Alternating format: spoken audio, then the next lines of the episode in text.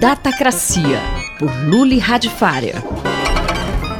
Luli, o que é essa etiqueta digital, hein? Olha, a primeira vez que eu dei de cara com o termo foi ainda no século passado, mas foi um título de um livro que eu achei fascinante, que era assim: posso mandar por fax um bilhete de obrigado. Em inglês, claro, ficava mais, é, mais conciso o termo, mas era, era muito divertido, porque só pensar na ideia, né, de que, sei lá, alguém foi lá e cuidou do seu cachorro quando estava de férias, aí você mandou uma mensagem de obrigado por fax, né, que coisa impessoal, que coisa fria, né. Então, a ideia de etiqueta digital é a ideia de como é que eu me comporto socialmente com esse monte de tecnologias novas. É uma coisa muito doida porque ela não é ensinada para ninguém e ela é cobrada de todo mundo. Então você reclama que a pessoa não está olhando na sua cara, ela está escrevendo no celular, e você não ensinou para a pessoa que ela tem escrevendo no celular. Você demanda dela essa noção. E são coisas simples de noção social. Noção social? Na verdade, noção social é um termo que eu inventei agora, né? No, no, fundo, é o que? É como se comportar em público. A gente aprende como se comportar em público, que você não pode falar alto numa biblioteca, você, mas assim, são muito poucas coisas. Agora, a ideia é eu não vou ficar no telefone, no meio de um jantar romântico. Eu tô indo ver um show, eu vou ver o um show, não vou esticar meu braço para cima com o telefone e ficar filmando o show e impedindo que as pessoas que estão atrás de mim consigam enxergar o show.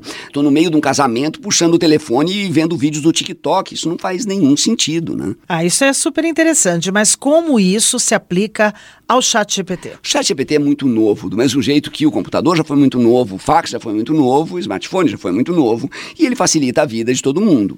Ora, quando que eu devo usar o chat GPT? Praticamente em tudo que envolve uma coisa profissional e você quer fazer o começo dele. Agora, isso no que diz respeito à etiqueta, né? Quer dizer, claro que você não vai produzir um paper acadêmico no chat GPT porque vai ter outros problemas éticos. Mas no que diz respeito à etiqueta digital, é uma ideia muito simples, é pensar o seguinte, você ficaria ofendido se eu te pedisse um texto e você mandasse esse texto pelo chat GPT? Vamos pegar um exemplo super simples.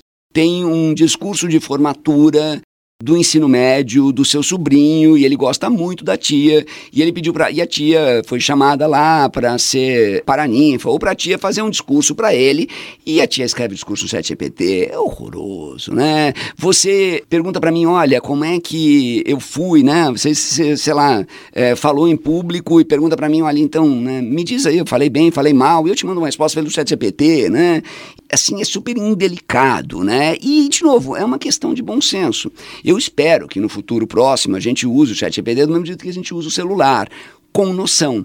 Dá para usar para tudo? Dá, é melhor não, né? Sim, eu imagino, mas dá para reconhecer esse uso? Reconhecer claramente não dá. É um monte de ferramenta que fala assim: olha, não, isso aqui impede o uso de chat GPT, é bobagem, sabe? É, quando fala, olha, tem uma ferramenta que é, identifica se o texto foi escrito por uma máquina, essa ferramenta gera vários falsos positivos e tal. O problema é que usar o chat GPT é um risco e o preço social pode ser muito alto. Você imagina se, de novo, pegando aquele exemplo do, ti, do sobrinho que adora a tia, pediu para a tia escrever escrever, a tia escreveu pelo chat GPT porque ela não tinha tempo, e o menino descobre que aquele texto foi escrito no chat GPT, porque tem alguma falha ali.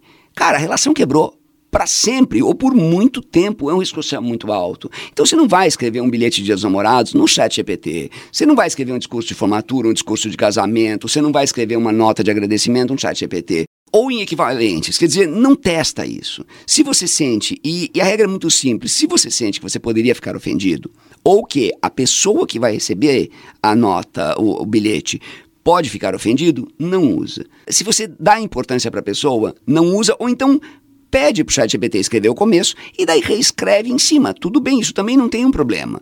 Mas não deixa tudo para a máquina, porque pode pegar muito mal. Eu sou Sandra Capomatto. Você ouviu Luli Radfarer. Datacracia, por Luli Radfarer.